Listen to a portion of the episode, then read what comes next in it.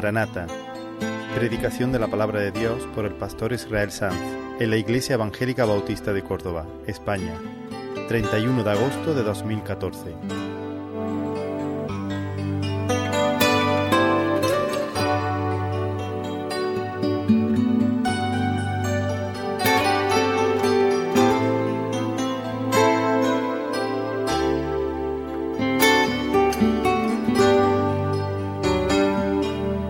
A entrar en la palabra del Señor y os pido que abráis la- las escrituras en primera de Tesalonicense, la primera de carta, carta de Pablo a los tesalonicenses en el capítulo 4. Primera de Tesalonicenses, capítulo 4. Y antes de hacer la lectura queremos orar una vez más. Señor, estamos delante de tu palabra, tu palabra verdadera y poderosa. Queremos, Señor, seguir adorándote mientras predico y mientras escuchamos. Queremos darte culto en espíritu y en verdad. Muévete, Señor, enseñoréate de nuestras vidas en este lugar. Que tu poder, que tu hermosura sean manifestadas, Señor, en medio de nosotros. Dios mío, ten misericordia de cada persona en este lugar y abrázanos y enséñanos y atráenos, Señor, a ti. Y desarraiga de nuestros corazones toda planta que no plantó tu mano y consuela y desafía nuestras almas, Señor, para seguir ardorosamente en pos de ti, en el nombre de Jesús. Amén. Hermanos, hemos dicho una y otra vez que la ignorancia no es ninguna bendición. La enseñanza de la sana doctrina nos ahorra muchos dolores y muchas lágrimas preocupaciones gratuitas. Conocer la verdad, conocer en su pleno significado, no saberla intelectualmente, sino abrazar la verdad y saborearla, nos permite, nos libera para vivir a plenitud o a la altura de nuestra vocación. Demasiadas personas sufren o sufrimos a veces en vano por problemas que ya están resueltos. Nos ocurre igual que a las mujeres, que iban angustiadas pensando el domingo por la mañana quién nos removerá la piedra. Y mientras caminaban en su inquietud, la piedra estaba removida.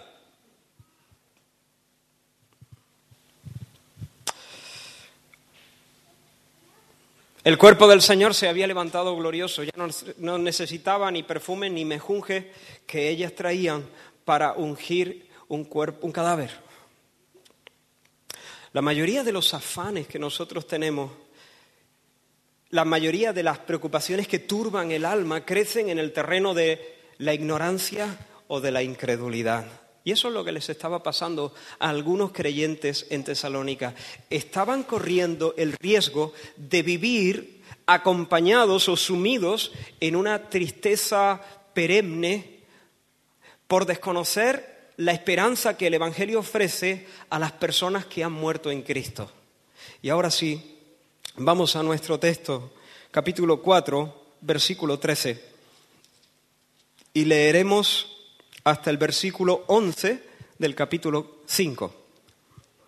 Y dice la palabra del Señor, tampoco queremos, hermanos, que ignoréis acerca de los que duermen, para que no os entristezcáis como los otros que no tienen esperanza. Porque si creemos que Jesús murió y resucitó, así también traerá Dios con Jesús a los que durmieron en él. Por lo cual os decimos esto en palabra del Señor, que nosotros que vivimos, que habremos quedado hasta la venida del Señor, no precederemos a los que durmieron, porque el Señor mismo con voz de mando, con voz de arcángel y con trompeta de Dios, descenderá del cielo. Y los muertos en Cristo resucitarán primero. Luego nosotros los que vivimos, los que hayamos quedado, seremos arrebatados juntamente con ellos en las nubes para recibir al Señor en el aire y así estaremos siempre con el Señor.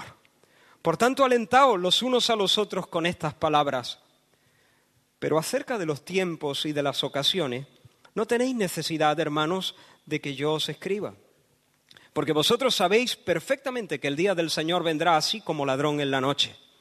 Que cuando digan paz y seguridad, entonces vendrá sobre ellos destrucción repentina como los dolores a la mujer encinta y no escaparán. Mas vosotros, hermanos, no estáis en tinieblas para que aquel día os sorprenda como ladrón. Porque todos vosotros sois hijos de luz e hijos del día. No somos de la noche ni de las tinieblas. Por tanto, no durmamos como los demás, sino velemos y seamos sobrios. Pues los que duermen de noche duermen, y los que se embriagan de noche se embriagan. Pero nosotros, que somos del día, seamos sobrios habiéndonos vestido con la coraza de fe y de amor y con la esperanza de salvación como yelmo, porque no nos ha puesto Dios para ira, sino para alcanzar salvación por medio de nuestro Señor Jesucristo, quien murió por nosotros para que ya sea que velemos o que durmamos, vivamos juntamente con Él. Por lo cual, animaos unos a otros y edificaos unos a otros, así como lo hacéis. Hasta ahí la lectura de la palabra del Señor. ¿Cuál era en realidad la preocupación de los tesalonicenses? La Biblia no lo dice con claridad, pero reuniendo los datos que encontramos en ambas epístolas que el apóstol escribe, podemos eh, intentar una respuesta. Ellos sabían que cuando Cristo eh, regresara por segunda vez, ellos serían transformados, sus cuerpos serían transformados y serían arrebatados para recibir al Señor en el aire. Ellos sabían también que las almas de los que habían muerto en Cristo estaban a salvo con el Señor, en la presencia del Señor. Pero ellos tenían una duda. Lo que no les quedaba tan claro era qué pasaría con los cuerpos de aquellos que habían muerto en el Señor antes de que el Señor viniera por segunda vez. Cuando el Señor venga, nuestros cuerpos serán transformados y seremos levantados para recibir a Jesús en el aire. Pero ¿y el cuerpo de aquel hermano que ha fallecido y que cuando levantamos, cuando abrimos el sepulcro, era ceniza? Era polvo, no había nada. Un par de suelas de sandalia. ¿Qué pasará con él? Por supuesto, está clarísimo, su alma está a salvo, está con el Señor. Pero ¿qué pasa con su cuerpo? Este momento glorioso, cuando nuestros cuerpos sean glorificados y ascendamos a los aires para encontrarnos con el Señor allí, ¿mi hermano lo va a vivir igual? ¿O acaso nosotros, los que estemos vivos en el momento de la segunda venida, tendremos alguna ventaja sobre ello? ¿Me seguís? Esa, muy probablemente, era la preocupación de nuestros hermanos. ¿Van a quedarse ellos siendo para siempre almas incorpóreas, sin cuerpo? Y Pablo les escribe para traer consuelo y para traer seguridad. Y no solo eso, sino que les anima a vivir bien preparados para la venida del Señor. Así que con la ayuda de Dios, en esta mañana aunque en un primer momento había pensado hablar de tres grandes verdades que encontramos en este pasaje, a medida que iba desarrollando el mensaje y escribiendo, me di cuenta que sería imposible desarrollar los tres puntos en una sola hora y media. en un solo domingo. Así que lo vamos a dividir en dos. En esta mañana vamos a tocar las dos primeras verdades. El domingo que viene, si estamos aquí, si el Señor quiere, em, desarrollaremos el tercer punto. En primer lugar, vamos a ver una gran verdad que resuena en todo nuestro pasaje. El Señor viene. El Señor viene. En segundo lugar, quiero llamar vuestra atención al hecho de que el retorno del Rey es una buena noticia y es una mala noticia. Es una buena noticia para algunos y es una mala noticia para otros. Y por último, la semana que viene ya, vamos a ver cuáles son las marcas de las dos categorías de personas que Pablo menciona en este texto.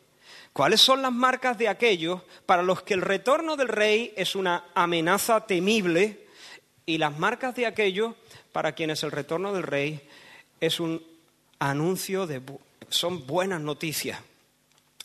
Y nos vamos a dejar em, animar por la palabra del Señor para vivir de tal manera que podamos estar de pie cuando el Señor se manifieste. Así que esto es lo que vamos a estar haciendo. Lo he planteado para que todos puedan seguir lo más fácil posible. La Biblia dice en el texto, en el versículo 16 del capítulo 4, lo, hemos, lo acabamos de leer, el Señor mismo, con voz de mando, con voz de arcángel, te recomiendo tener la escritura abierta todo el tiempo delante de ti, y con trompeta de Dios, ¿qué dice? ¿Quién? El Señor mismo descenderá del cielo. El Señor mismo descenderá del cielo. Cuando Judas traicionó con un beso a Jesús, luego la guardia lo arrastró ante el concilio que se había reunido de urgencia y allí, presidido por Caifás, interrogaron al Señor Jesús. Los principales ancianos, eh, los principales sacerdotes, los ancianos, todo el concilio estaban buscando falso testimonio contra Jesús porque su idea era quitarlo del medio ya, acabar con la vida del Señor. Y entonces se presentaban falsos testigos, nos dice el evangelista Mateo, pero sus testimonios no concordaban, hasta que, llegando dos falsos testigos, le acusaron de haber dicho, puedo derribar el templo de Dios y puedo reedificarlo en tres días. Entonces, cuando el sumo sacerdote Caifás escuchó aquello, se levantó, encaró a Jesús y le dijo, ¿no respondes nada? ¿No respondes nada? Mira lo que estos están testificando contra ti, pero dice la escritura, mas Jesús callaba. Entonces el sumo sacerdote, yo creo que lleno de odio y lleno de envidia y lleno de sed de sangre, se fue directo al grano y le dijo, te conjuro por el Dios viviente que nos digas si tú eres el Cristo, el Hijo de Dios. Vamos a acabar la cuestión ya. ¿Eres el Cristo, el Hijo de Dios, o no eres el Cristo, el Hijo de Dios? Entonces la Escritura nos dice, Jesús le dijo, tú lo has dicho. Esta expresión no es, ah, yo no, lo dices tú, yo no. Eso no significa eso. Eso significa, por supuesto que lo soy. Y además os digo que desde ahora veréis al Hijo del Hombre sentado a la diestra del poder de Dios y viniendo en las nubes del cielo. Entonces el sumo sacerdote rasgó sus vestiduras diciendo, ¡Ha blasfemado! ¿Qué más necesidad tenemos de más testigos? He aquí, ahora mismo habéis oído su blasfemia, ¿qué os parece? Y respondiendo ellos dijeron, es reo de muerte. Entonces le escupieron en el rostro y le dieron de puñetazos. Y otros le abofeteaban diciendo, vamos Cristo, ¿quién te golpeó? Imagínate la escena, demoníaca. Pero quiero que piense en una cosa. ¿Eres tú el Cristo? Le dice Caifás a Jesús. Y Jesús le dice, desde luego que soy el Cristo. Así es, tú lo has dicho. Ahora esta era una confesión inverosímil para este hombre quien además de estar, como he dicho, lleno de odio y de envidia, tenía una visión miope de las profecías del Antiguo Testamento. Los profetas en el Antiguo Testamento habían predicho la venida de un día, de hecho la venida del Cristo, del Mesías de Dios, y en ese día el Mesías de Dios habría de barrer a todos los enemigos del Señor e instaurar un reino de justicia, de paz, de belleza, de orden, de salud, de gozo, de bienestar completo, abundancia, armonía, seguridad.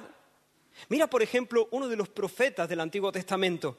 Y en los días de estos reyes, dice Daniel, el Dios del cielo levantará un reino que no será jamás removido ni será el reino dejado a otro pueblo. Desmenuzará y consumirá a todos estos reinos, pero Él permanecerá para siempre. Así que los profetas habían predicho un día cuando el Mesías regresaría, cuando todo el mal sería erradicado y todo el bien alcanzaría su pleno desarrollo y sería establecido para siempre jamás. Ahora, con Jesús el Mesías, y quiero ir muy rápido porque este tema lo tocamos de una manera más amplia hace algunos meses, con Jesús se inaugura el reino. De hecho, el futuro invade el presente. Jesús dijo, el reino de los cielos se ha acercado. Está dice en otro lugar, está entre vosotros el reino de los cielos.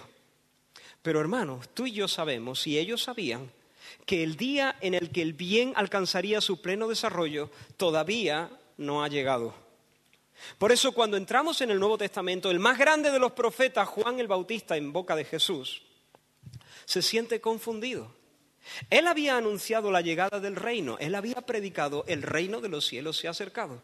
Él públicamente había señalado a Jesús y le había señalado como el rey. Y él se consideraba un heraldo que ni siquiera era digno de lavarle los pies, es decir, de desatarle la sandalia para lavarle los pies. Y sin embargo llegó un momento cuando Juan estaba en prisión, capturado por Herodes, retenido por Herodes, quien finalmente acabó con su vida. Cuando Juan estaba en prisión, tiene una crisis. Él no duda de las promesas mesiánicas.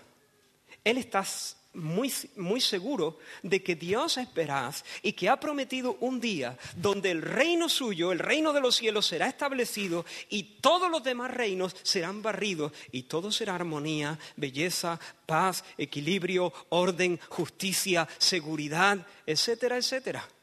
Pero lo que Juan no tiene muy claro es si esas promesas recaen sobre la persona de Jesús o deben esperar a otras personas Así que él envía a dos de sus discípulos para que le pregunten a Jesús. Esto lo encontramos en Mateo 11, no lo busqué. Mateo 11, le envió dos de sus discípulos para preguntarle, ¿eres tú aquel que había de venir? ¿O esperaremos a otro?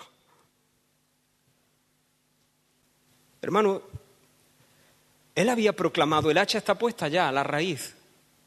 Él había proclamado que el Mesías venía justo detrás de él y luego lo señaló, Él es. Y él había dicho que él traía su aventador en su mano y que él bautizaría con el Espíritu Santo, pero también bautizaría con fuego. Que habría restauración, pero que también habría incendio. Que habría vida, pero que también, también habría juicio. Pero allí está Juan viendo pasar los días en una prisión romana. Las cosas parece que no han cambiado. Roma sigue gobernando sobre Israel. Los enemigos de Dios adoran a sus ídolos perversos y viciosos en la tierra santa que Dios prometió a Abraham. El emperador idólatra todavía sostiene el cetro en su mano.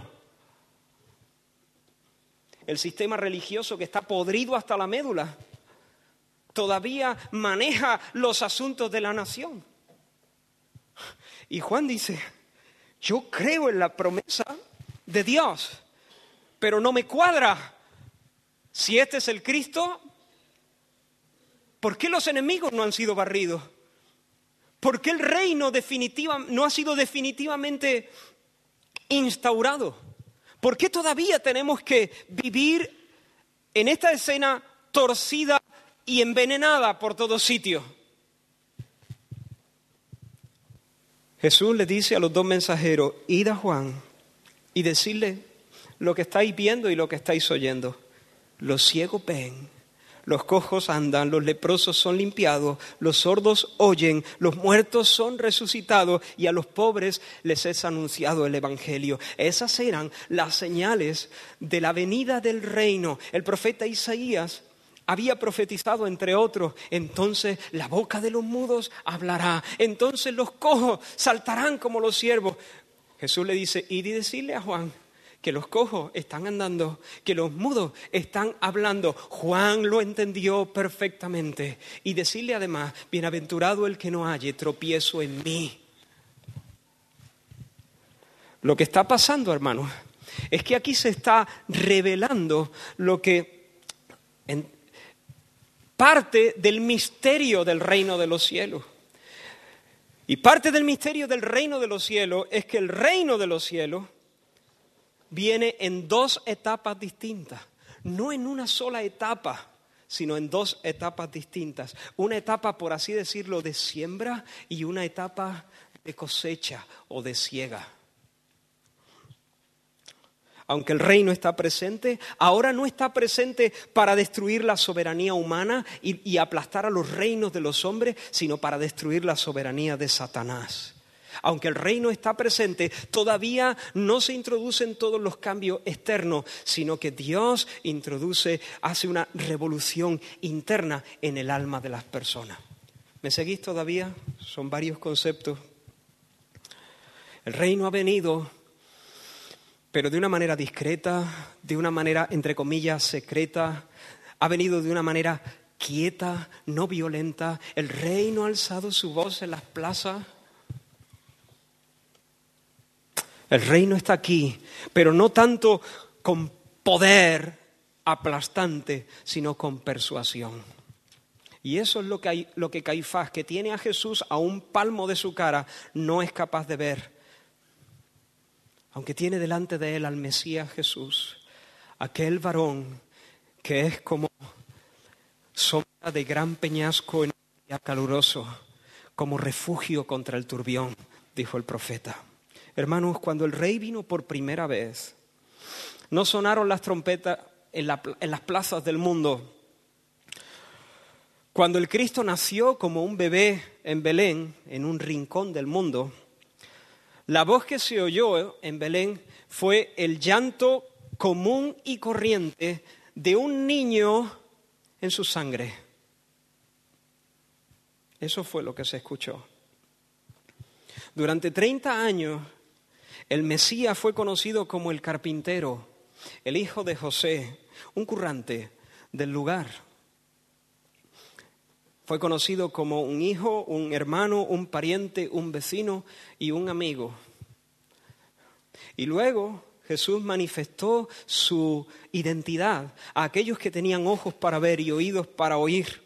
Y tras andar haciendo bienes y deshaciendo males, las obras del diablo, terminó siendo apaleado con violencia y con desprecio. Tambaleándose, lo arrastraron hacia el patíbulo, cargando sobre sus propios hombros el instrumento de tortura que había de arrancarle la vida. Luego lo colgaron suspendido entre el cielo y la tierra, mientras la gente se burlaban de su desnudez y los soldados jugaban al pie de la cruz. Cayó la tarde y el rey estaba muerto y Roma estaba viva. El Cristo había expirado y el sistema religioso de los judíos seguía en pie. El cuerpo del rey yacía sin vida en un sepulcro y la muerte celebraba otro triunfo más. ¿Ven la escena? Sus amigos lo colocaron con delicadeza en un sepulcro nuevo, con la esperanza de que el cuerpo no se descompusiese mucho hasta que pudieran ungirle convenientemente. Se selló la entrada y lloraron los suyos. Pero volvamos de nuevo al encuentro con Caifás. Cuando Jesús le dice, por supuesto, tú lo has dicho, Caifás alucina, no le cuadran todas las cosas. Primero porque tiene un corazón torcido, egoísta y envidioso, lleno de odio y lleno de, de deseos de poder. Segundo, porque tiene una visión de las profecías que está oscurecida pero Jesús no solamente le dice, por supuesto que soy el Cristo, le dice algo más y os lo repito. Tú lo has dicho.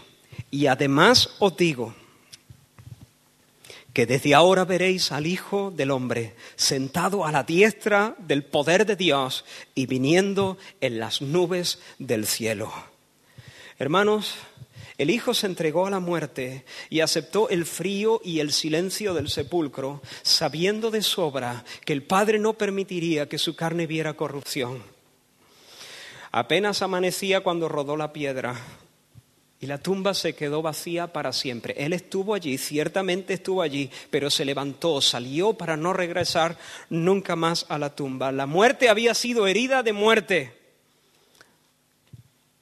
y los días de la humillación de Cristo habían terminado para siempre. El Señor se despidió de sus discípulos sobre el monte y fue alzado en las nubes. Las puertas del cielo entonces se abrieron de par en par para que se cumpliera la palabra. Alzado puertas vuestras cabezas y alzado vosotras puertas eternas y entrará el Rey de Gloria. ¿Quién es el Rey de Gloria? Jehová de los ejércitos. Él es el Rey de la Gloria. De la cruz al trono, del escupitajo a recibir los mayores honores de parte del Padre, del infierno a la gloria infinita. Del profetízanos Cristo, quien te golpeó, siéntate a mi derecha hasta que ponga a tus enemigos por estrado de tus pies. Bendito sea el nombre del Señor.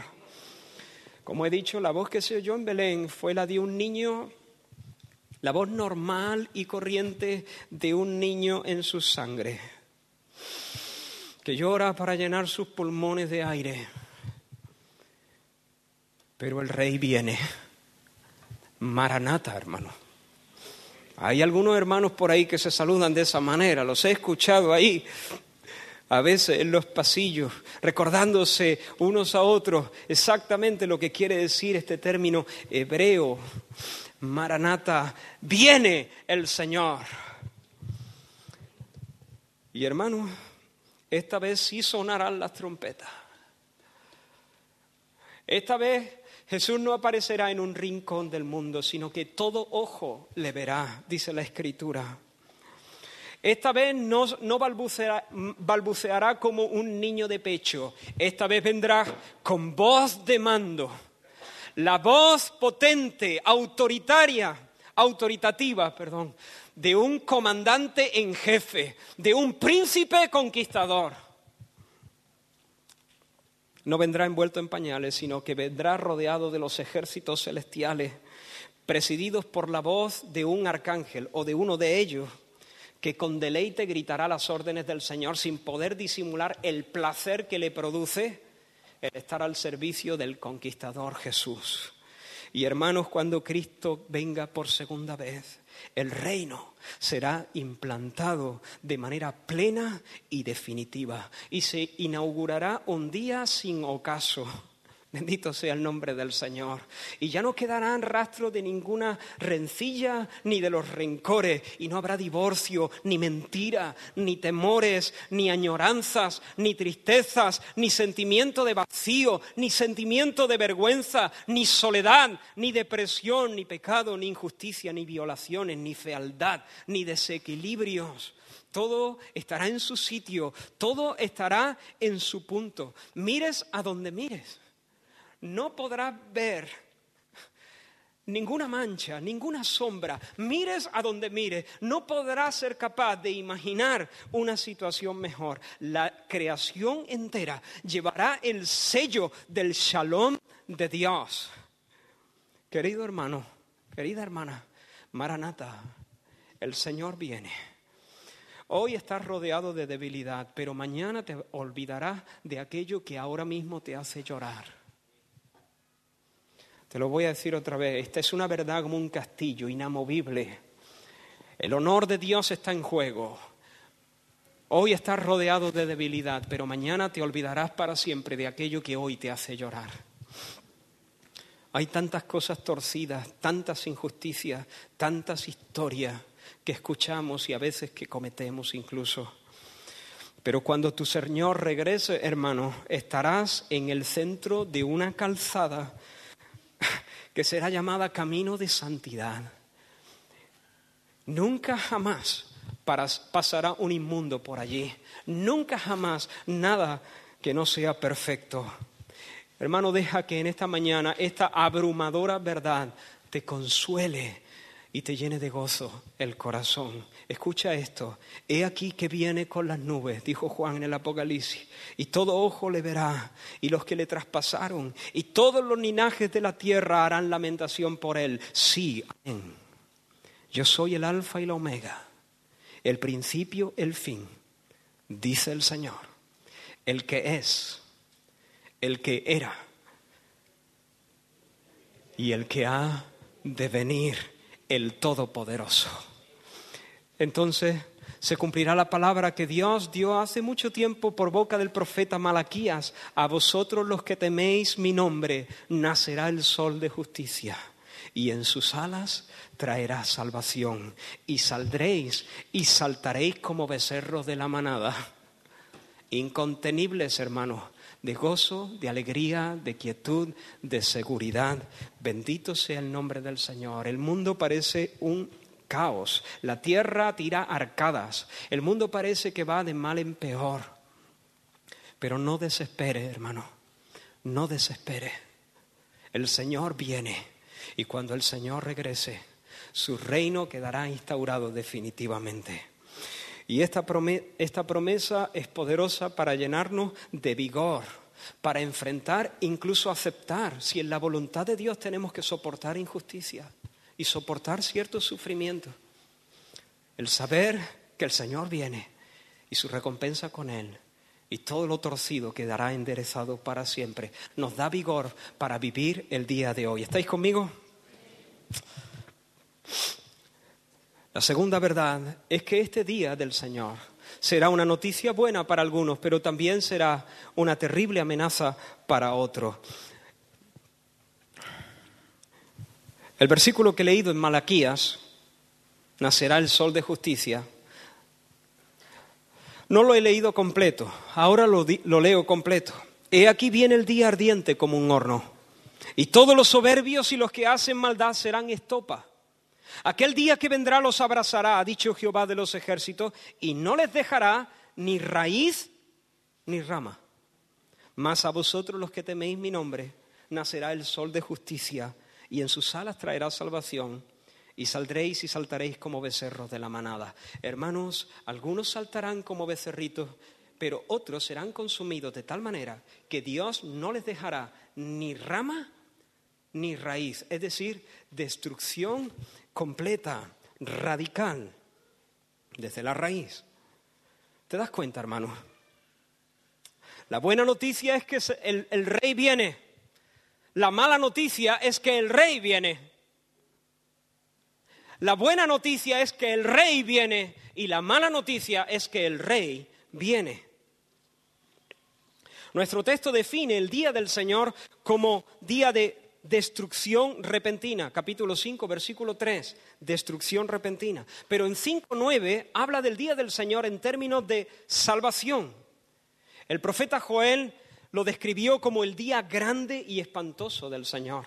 El profeta Sofonías lo describió de esta manera, día de ira aquel día, día de angustia, de aprieto, de alboroto, de asolamiento, día de tiniebla y de oscuridad, día de nublado y de entenebrecimiento, día de trompeta y de algazara sobre las ciudades fortificadas atribularé a los hombres, andarán como ciegos porque pecaron contra el Señor, y la sangre de ellos será derramada como polvo y su carne como estiércol, ni su plata ni su oro podrá librarlos en el día de la ira del Señor, pues toda la tierra será consumida por el fuego en su celo, porque ciertamente destrucción apresurada hará de todos los habitantes de la tierra. El apóstol Juan recibió una revelación o, o parte de lo que sucederá en aquel día. Y él escribió en, el capítulo 6 de Apocalipsis, los reyes de la tierra y los grandes, los ricos, los capitanes, los poderosos, todo siervo y todo libre, se escondieron en las cuevas y entre las peñas de los montes y decían a los montes y a las peñas, caed sobre nosotros y escondernos del rostro de aquel que está sentado sobre el trono y de la ira del Cordero, porque el gran día de su ira ha llegado y ¿quién podrá sostenerse en pie? Hermanos, cuando el rey regrese, la porción de sus enemigos será destrucción, ruina, catástrofe. El diablo y todos los demonios que se rebelaron con él y todos los hombres que han vivido de espaldas a su señorío tendrán que beber hasta los sedimentos la copa de la ira del Señor. No estoy de broma.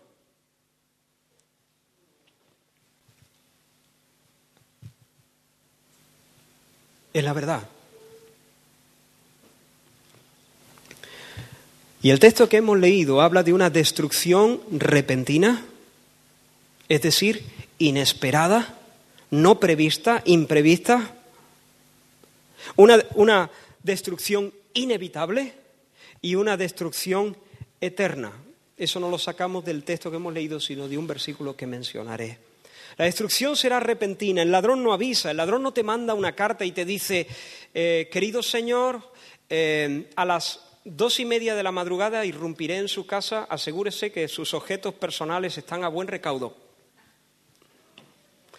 El ladrón espera a que la familia esté confiada. Ya sé que la mayoría de los robos hoy en día no se producen de noche, sino durante el día, porque casi todos los miembros de la familia o estudian o trabajan o durante periodos de vacaciones, pero en ese, en ese momento la mayoría de los robos eran de noche. La noche abrigaba bajo su sombra a los ladrones.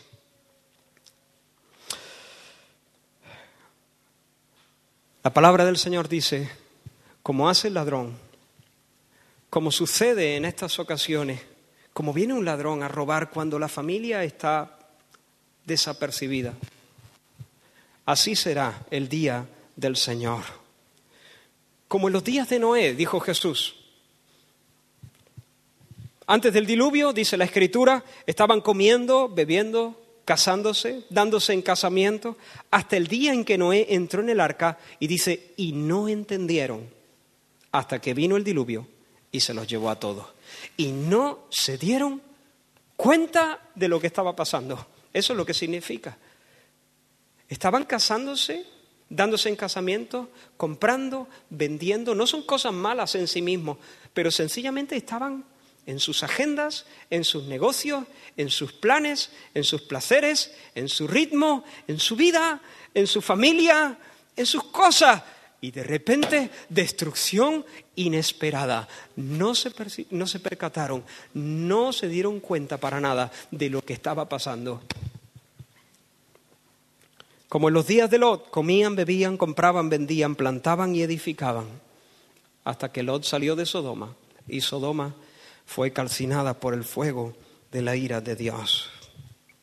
Hermanos, las gentes vivirán entregadas a su propio placer, la satisfacción de sus propios apetitos físicos, el adelanto de sus propias agendas personales y familiares, el éxito en los negocios, el éxito en los estudios, ni rastro de Dios, ni un pensamiento sobre el cielo. Sencillamente Dios no cuenta y luego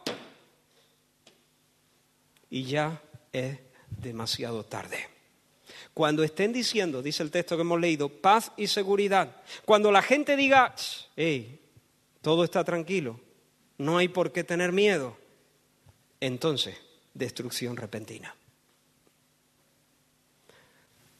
Nada es perfecto, ya sabemos que no es, pero estamos bien, ¿no? No hay razón para alarmarse. Mañana moriremos, pero hoy no comamos y bebamos entonces. Eh, hagamos nuevos graneros.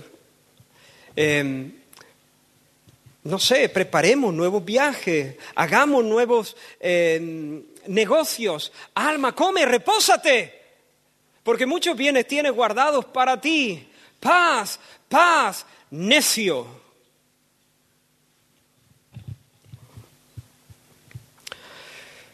Destrucción repentina, pero también destrucción inevitable, como los dolores a una mujer encinta. Yo no entiendo mucho de esto, si alguien tiene que corregirme, que lo haga sin problema, pero por lo menos lo que me indica lo que yo puedo observar es que cuando las contracciones ya empiezan de verdad, de verdad, y se rompe como en la bolsa, ¿no? Y empieza a salir el líquido amniótico. Eso ya es cuestión de un rato, alguna un ratito, otra pues a lo mejor 24 horas, pero vamos, que no mucho más, ¿no? Creo yo. Porque el nene ya se ve que ha empujado más de la cuenta y ha roto la bolsa y a partir de ahí aquello ya no hay quien lo, quien lo detenga como la mujer que está encinta, como los dolores que le asaltan, inevitable. Y dice, no escaparán. En ese momento ya no hay vuelta atrás. Señor, Señor, ahora me doy cuenta. Yo te prometo que...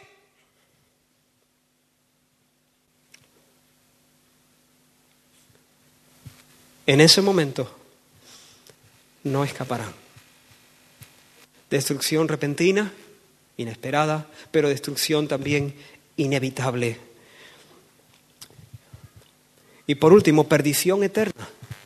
Y esto, si me acompañáis a la segunda carta de Pablo a los tesalonicenses, en el capítulo 1, que nadie piense, porque algunos leyendo estos textos se imaginan que entonces los impíos, los enemigos de Dios, las personas rebeldes al señorío de Cristo,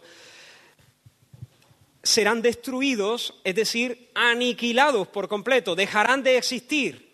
Es, decir, Dios los desintegrará con su golpe y ya no serán más. Pero no es eso lo que la Biblia enseña. La Biblia enseña una perdición eterna. Capítulo 1, versículo... A ver. 8, por ejemplo. En llama de fuego vendrá el Señor para dar retribución a los que no conocieron a Dios ni obedecen al Evangelio de nuestro Señor Jesucristo, los cuales sufrirán, ¿qué dice? Pena de eterna perdición, excluidos de la presencia del Señor y de la gloria de su poder.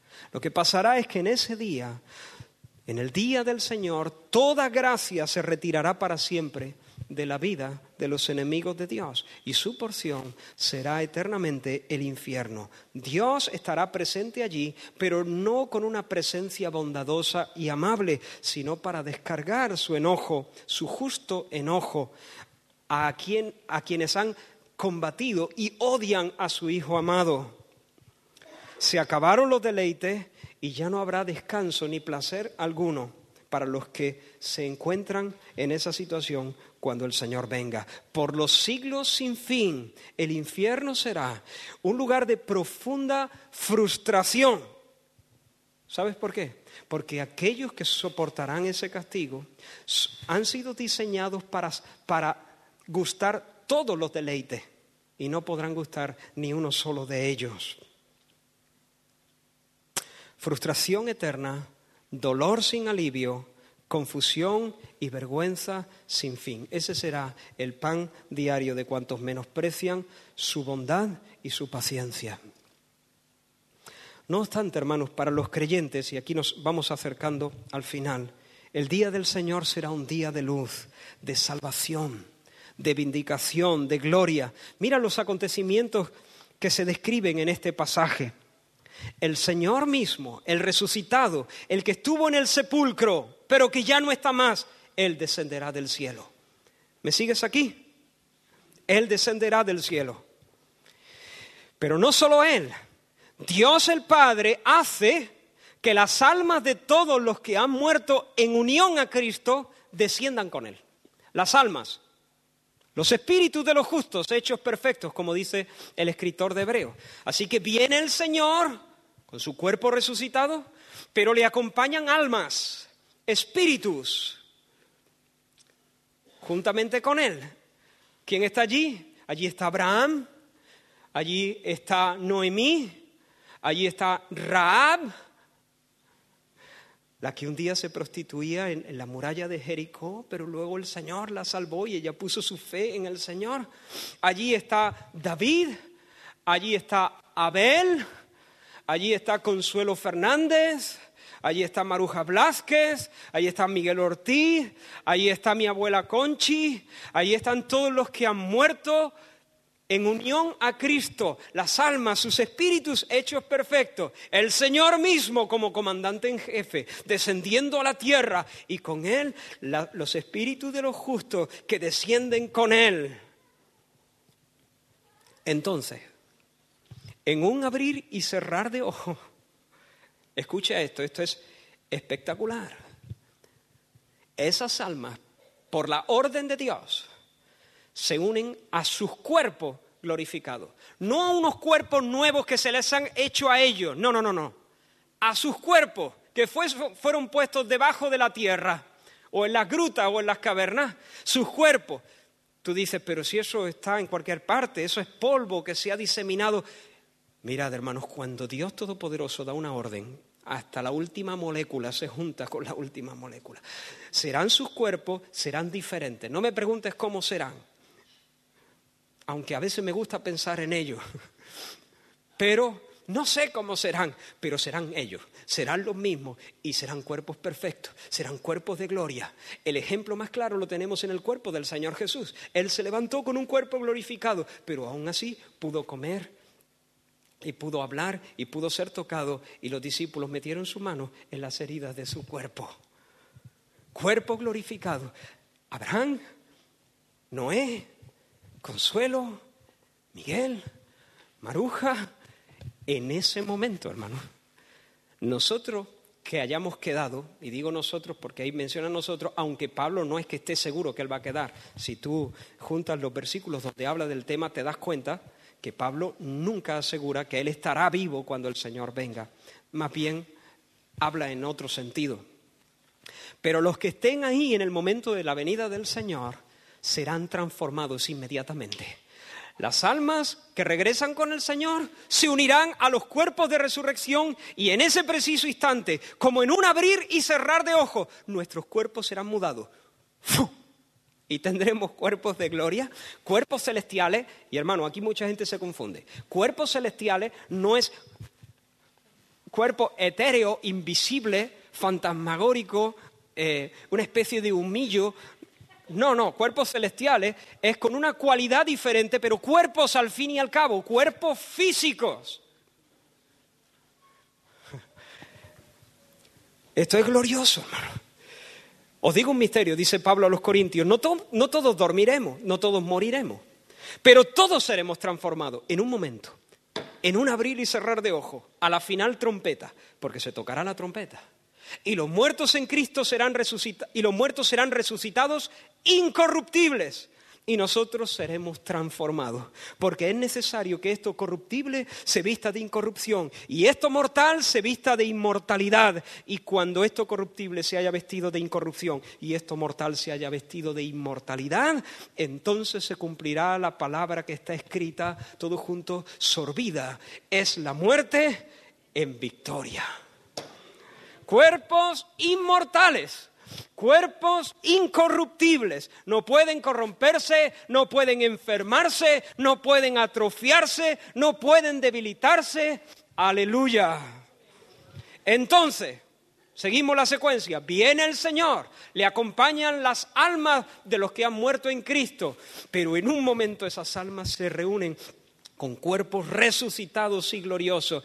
En ese preciso momento, todos los que están vivos y en Cristo son transformados al mismo tiempo. Y en ese preciso momento, todos los creyentes de todos los tiempos, tanto los que durmieron como los que estaban vivos cuando el Señor regresó, cuando los que están vivos en ese momento, serán arrebatados en las nubes.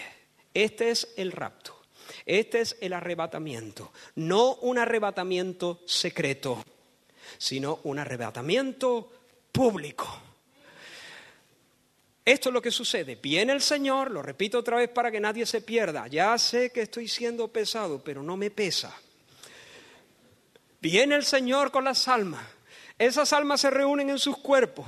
Ahora no es de nuevo que estaba, eh, ahora tiene un cuerpo de gloria y nuestros amigos en Cristo también. Pero resulta que nos miramos y nosotros también tenemos un cuerpo de gloria, un cuerpo celestial resucitado. Y en eso, todos juntos, afuera de las ciudades, a recibir al Señor en el aire. Cuando un monarca venía para conquistar o de haber conquistado, entonces el pueblo o una comitiva del pueblo salía de la ciudad y le recibía, no en la puerta, sino le recibía fuera de la puerta y le hacía el pasillo, como hacen los equipos de fútbol al campeón de liga.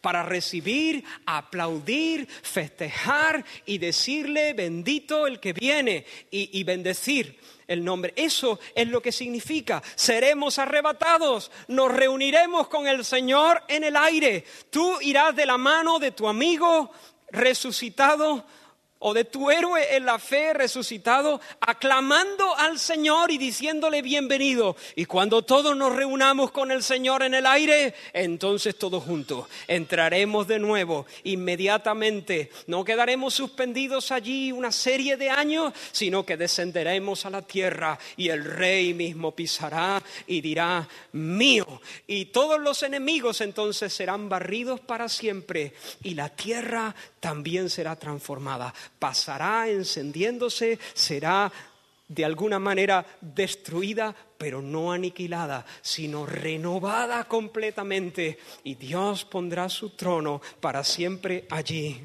Bendito sea el nombre del Señor. La tierra es, e, eso es lo que está esperando la tierra. La tierra está esperando el momento en, el que los hijos de Dios, los que han muerto y los que eh, estén vivos en el momento del regreso, sean manifestados.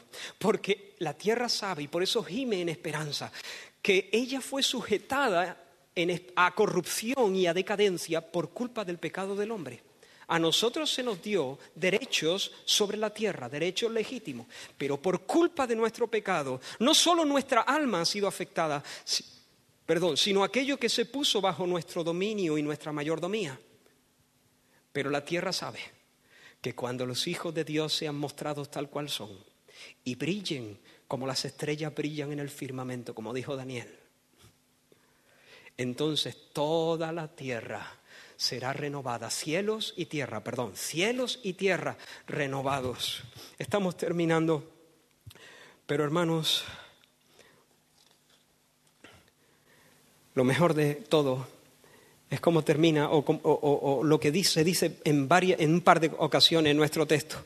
Y así estaremos siempre con el Señor oí una gran voz del cielo que decía, he aquí el tabernáculo de Dios con los hombres, y Él morará con ellos, y ellos serán su pueblo, y Dios mismo estará con ellos como su Dios. Y hermanos, cuando eso suceda, nosotros gritaremos sin freno, con euforia, con todos nuestros sentimientos a flor de piel, haciendo palmas y golpeando con nuestros pies, y yo creo que bailaré como un africano, hermano gritaremos, todo es bueno, todo es muy bueno, todo es bueno en gran manera. El Dios Trino lo dirá y los santos del Señor lo dirán. Permitidme acabar y luego hacer una aplicación con una cita que mencioné yo creo que hace dos o tres años. Es una cita de un pastor al que aprecio mucho. Y dice, Dios tiene la intención de que la herencia de sus hijos sea una herencia gloriosa, no algo vano. Por tanto, toda la tierra será glorificada cuando llegue el día en que los hijos de Dios reciban su herencia. Su propósito supremo no es alejarnos de la tierra para pasar la eternidad en los cielos, sino crear un cielo nuevo y una tierra nueva donde viviremos en felicidad por los siglos de los siglos. Y si esta nueva tierra donde vivimos por los siglos fuera a ser completamente diferente a nuestra presente tierra, entonces ¿por qué se molestaría Dios en resucitar nuestros cuerpos de entre los muertos? ¿Por qué no empezar simplemente con cuerpos diferentes si es que va a empezar de nuevo con un mundo diferente? Bien, la respuesta es que el mundo no será completamente diferente. Nuestros viejos cuerpos serán hechos nuevos en la resurrección y nuestra vieja tierra será hecha nueva cuando Jesús venga. Por tanto, puedo decir con gran confianza que si usted confía en Jesucristo como su Salvador y le sigue como su Señor, no habrá nada bueno y agradable en su vida sobre esta tierra que pueda perder algún día. Todo lo malo será quitado, pero todo lo bueno y las experiencias felices se mantendrán en la nueva tierra para siempre. Usted tendrá el mejor cuerpo que pueda imaginar y podrá jugar y escalar y nadar y correr y saltar y columpiarse y esquiar y patinar sobre rueda y patineta y montar bicicleta y hacer excursiones y brincar y caerse y rebotar. Y cualquiera de las cosas que hace cuando está muy, muy contento. Así que, sigue la cita, cuando usted piense acerca del futuro y en lo que estará haciendo por los siglos de los siglos después que muera y después que Jesús vuelva, piense en estas cosas, pero recuerde solo esto. La razón por la que estas cosas le harán feliz y la razón por la que nunca más estará triste es que cuando juegue, escale, nada y corra, salte y monte en bicicleta, haga excursiones, salta, se deje caer o rebote, estará utilizando su cuerpo para obedecer a Dios y alabar su nombre maravilloso y grande. Dios será el centro de su vida y es por eso por lo que usted nunca más estará triste. Hermanos, termino diciendo, sin el consuelo de estas verdades, está bien justificado, está bien justificado que nos deprimamos y que nos asustemos ante la rápida decadencia de nuestros cuerpos. Hay personas que ya acumulan mucha juventud, se han arrugado y tal vez hay personas que están asustados o deprimidos. Y no quiero jugar con vuestros corazones. Quédate en nuestro texto, acampa en él y deja que Dios te hable y su espíritu te pastoree hasta que los miedos se rompan y sepa por la luz que Dios te concede que no tienes por qué aferrarte a la vida con desesperación. Yo entiendo que los que no entienden estas verdades quieren respirar una vez más, una vez más, una vez más, una vez más, porque esto aquí y ahora es todo lo que tienen. Pero hermano, mantén todas las cosas con las manitas abiertas, porque si esto es verdad, y lo es, no hay nada bueno que tú vayas a perder. La muerte no puede arrebatarte nada. Si estas verdades no fuesen así, yo no tendría nada que decirle a una persona que está luchando con una enfermedad mortal. Porque siendo honesto, hermano, podría decirle un par de frases, pero no sería honesto, sería un hipócrita. Porque siendo honesto, entonces yo pensaría de verdad que la vida es vana, que la vida es absurda, que se trata de un levantarse para terminar cayendo. Si todo termina en el sepulcro silencioso, entonces de verdad, de verdad, de verdad, ¿merece la pena alguna vez decir algo? Si cuando el corazón se detiene todo ha quedado atrás, mi nombre, mis amigos y mis deleites, entonces todo, como dijo el predicador, cuando examinó toda la vida sin Dios en el centro de la escena, todo es absurdo. Pero para aquel que está en Cristo, todo lo tiene en Cristo plena y legítimamente.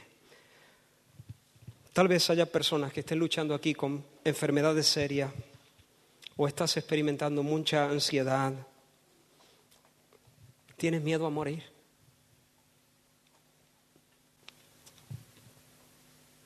Deja que el Señor ponga estas verdades fuertes en tu corazón. Ve al Señor a tu cuarto secreto de oración y medita en estas cosas hasta que la fe se levante fuerte.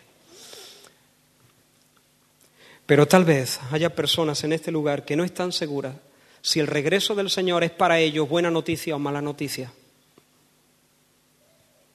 Si te miras a ti mismo, allí estás en tus maldades y tienes temor de que si el Señor viniera hoy mismo, tú estarías entre aquellos que serían sorprendidos por su venida. Entonces, ¿quieres seguridad? Ven un momento a Primera de Tesalonicenses capítulo 1 y quiero hacerte un llamado muy especial. Los tesalonicenses tenían seguridad,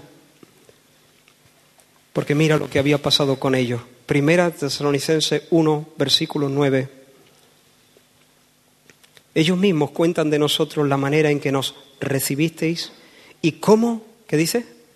Os convertisteis de los ídolos a Dios para servir al Dios vivo y verdadero y esperar de los cielos a su Hijo, el cual resucitó de los muertos, a Jesús, quien nos libra de la ira venidera. Varias cosas en este texto muy rápida.